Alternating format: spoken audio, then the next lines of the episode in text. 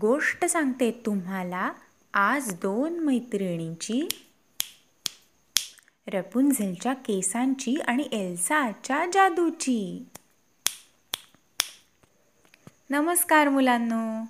तुम्हाला कळलंच असेल ना गाण्यातून की आज मी तुम्हाला रपुंझल आणि एल्सा या दोन मैत्रिणींची गोष्ट सांगणार आहे.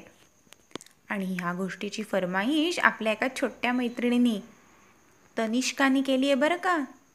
बघू आता तनिष्काला आणि तुम्हाला. सगळ्यांना ही गोष्ट आवडते का ते? ऐका हं.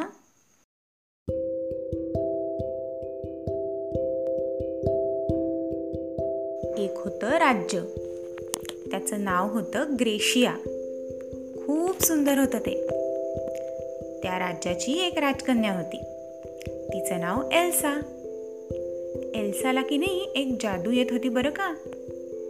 तिने पाण्याकडे बघून थांब असं म्हणलं ना की त्याचा चक्क बर्फ व्हायचा. पण बर्फाचं परत पाणी करण्यासाठी मात्र तिला एक गाणं गुणगुणावं लागायचं. भांडू नका रुसू नका रागवू नका कोणी. प्रेम करा सगळ्यांवर म्हणजे बर्फाचं होईल पाणी. त्या राज्याच्या प्रधानाला पण एक मुलगी होती. तिचं नाव होतं रपुंझल. रपुंझल खूप गोड होती. आणि तिचे केस इतके लांब होते की चालताना ते रस्त्यावर लोळायचे. त्यांची वेणी बांधून ते वर बांधले तरी हातात धरावे लागत. पण तिच्या केसात ताकदही खूप होती बरं का? तिचे केस झाडावर टाकून ती आणि एल्सा दोघी झोपाळा झोपाळा पण खेळायच्या. एल्सा आणि रेपुंझेल या दोघी अगदी जीवाभावाच्या मैत्रिणी होत्या. त्यांचं एकमेकीं वाचून पानही हलत नसे. त्यांची एकमेकींना हाक मारण्याची पद्धत एकदम वेगळीच होती.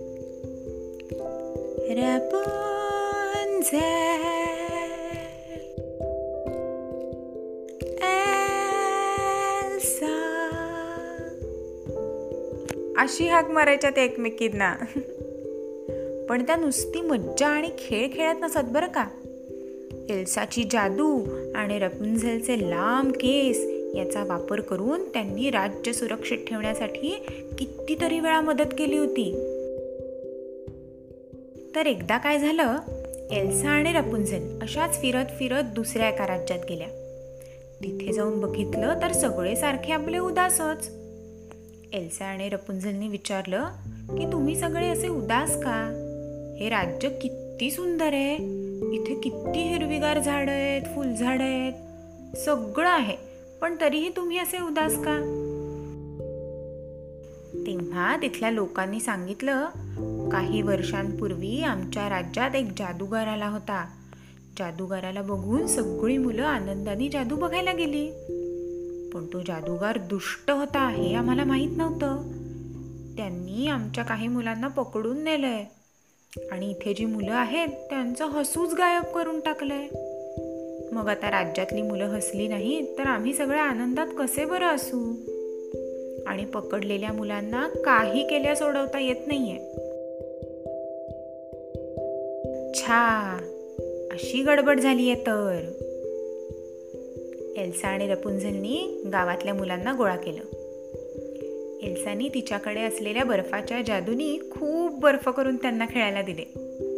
बाजूला असलेल्या कारंजाचा बर्फच करून टाकला आणि तोही दाखवला.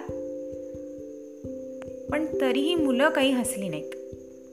मग रपुंझलनी तिच्या लांब केसांमध्ये तिला आणि एल्साला बांधून टाकलं आणि मग त्या दोघी एका बाजूला जायच्या अडखळून पळायच्या. उठायच्या परत दुसऱ्या बाजूला जायच्या. तिथे अडखळून पडायच्या. नुसती गडबड गडबड गडबड गडबड. पण तरी सुद्धा मुलं काही हसली नाहीत.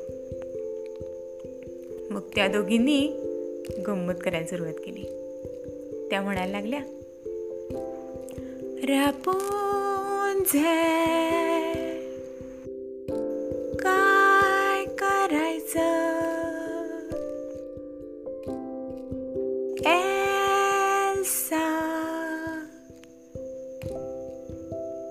मुलांना कसा हसवायचं? असं त्यांच्या हाक मारण्याच्या पद्धतीने त्या गाणं म्हणायला लागल्या. पण तरीही मुलं काही हसलीच नाही मग एल्सा आणि रपुंझल विचार करायला लागल्या. त्या जादूगाराला धडा शिकवल्याशिवाय यांचं हसू काही परत यायचं नाही. म्हणून राज्यातल्या लोकांना विचारूनच त्या जादूगार राहत होता तिकडे गेल्या. दोन छोट्या मुलींना बघून जादूगाराला आनंदच झाला. हम्म आता यांना पण आपण पकडून ठेवू असा विचार त्यांनी केला. पण एल्साला आणि रपुंझलला हे लगेच कळलं. त्यांनी गोडगोड बोलायला सुरुवात केली. आम्हाला पण जादू येतात दाखवू तुम्हाला? असं म्हणून त्यांनी त्यांच्या जादू दाखवल्या. जादूगार खुश झाला. आणि या दोघींनाही पकडून ठेवण्यासाठी त्या छोट्या मुलांना जिथे पकडून ठेवलं होतं ना त्या ठिकाणी घेऊन गेला. एल्सा आणि रपुंझलला हेच तर हवं होतं. तिकडे जाऊन बघतात तर काय? सगळी छोटी छोटी मुलं बिचारी घाबरून बसली होती. मग एल्सा आणि रपुंझलच्या डोक्यात एक कल्पना आली. एल्सा जादूगाराशी बोलत बसली. त्याला वेगळ्या वेगळ्या बर्फाच्या जादू दाखवत बसली. आणि तेव्हा रपुंझेल जादूगाराभोवती गोल गोल फिरत होती. जादूगाराच्या लक्षातच आलं नाही की आपण रपुंझेलच्या केसात बांधले जातोय. अचानक त्याला कळलं इतक्यात रपुंझलनी तिचे केस कापले आणि जादूगार त्यात बांधला गेला. एल्सानी पटकन जाऊन पाणी आणलं आणि जादूगार जिथे उभा होता तिथे खाली पाणी टाकलं. आणि थांब असं म्हणाली. त्यामुळे पाण्याचा बर्फ झाला. जादूगार आता पुरता फसून गेला. रपुंझलच्या केसात आधीच बांधला गेला होता. आता खाली पाण्याचा बर्फ झाल्यामुळे बर्फात अडकून बसला. एल्सा आणि रपुंझल त्या सगळ्या मुलांना घेऊन राज्यात आल्या.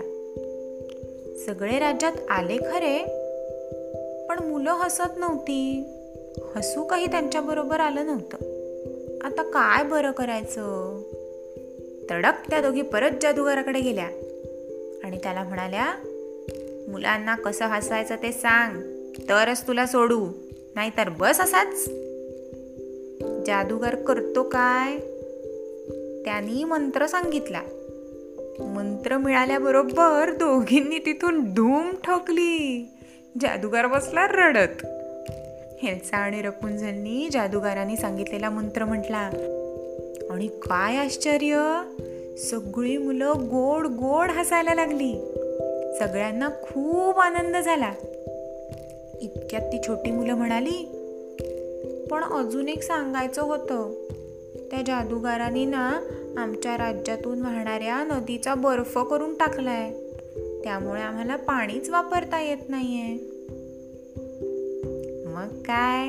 एल्सा आणि रपुंझल लगेच तिकडे गेल्या. आणि एल्सानी गाणं म्हटलं भांडू नका रुसू नका रागवू नका. कोणी प्रेम करा सगळ्यांवर म्हणजे बर्फाचं होईल पाणी. आणि बघतायत तो काय? सगळा बर्फ वितळला आणि नदी छान परत व्हायला लागली. मुलं खूप खुश झाली. आणि टाळ्या वाजवायला लागली.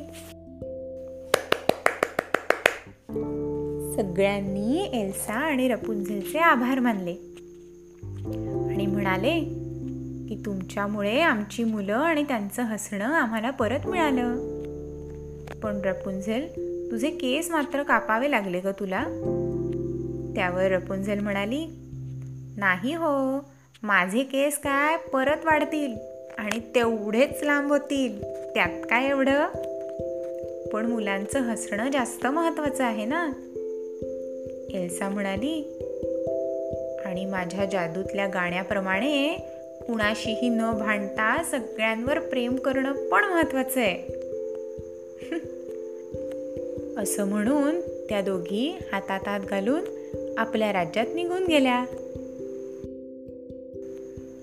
आणि जाता जाता नेहमीसारखं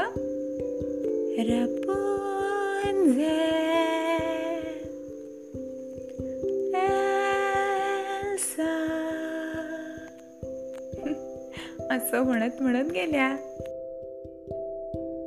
इतके दिवस इतके दिवस हिरव्यागार झाडांमुळे आणि सुंदर सुंदर फुलांमुळे निसर्ग सौंदर्य तर तिथे होतच. पण आता मुलांच्या हसण्यामुळे ते राज्य अजूनच सुंदर झालं. त्या दिवसापासून त्या राज्याचं नाव पडलं सुंदर नगरी. तर अशी होती ही सुंदर नगरीची गोष्ट. आवडली ना?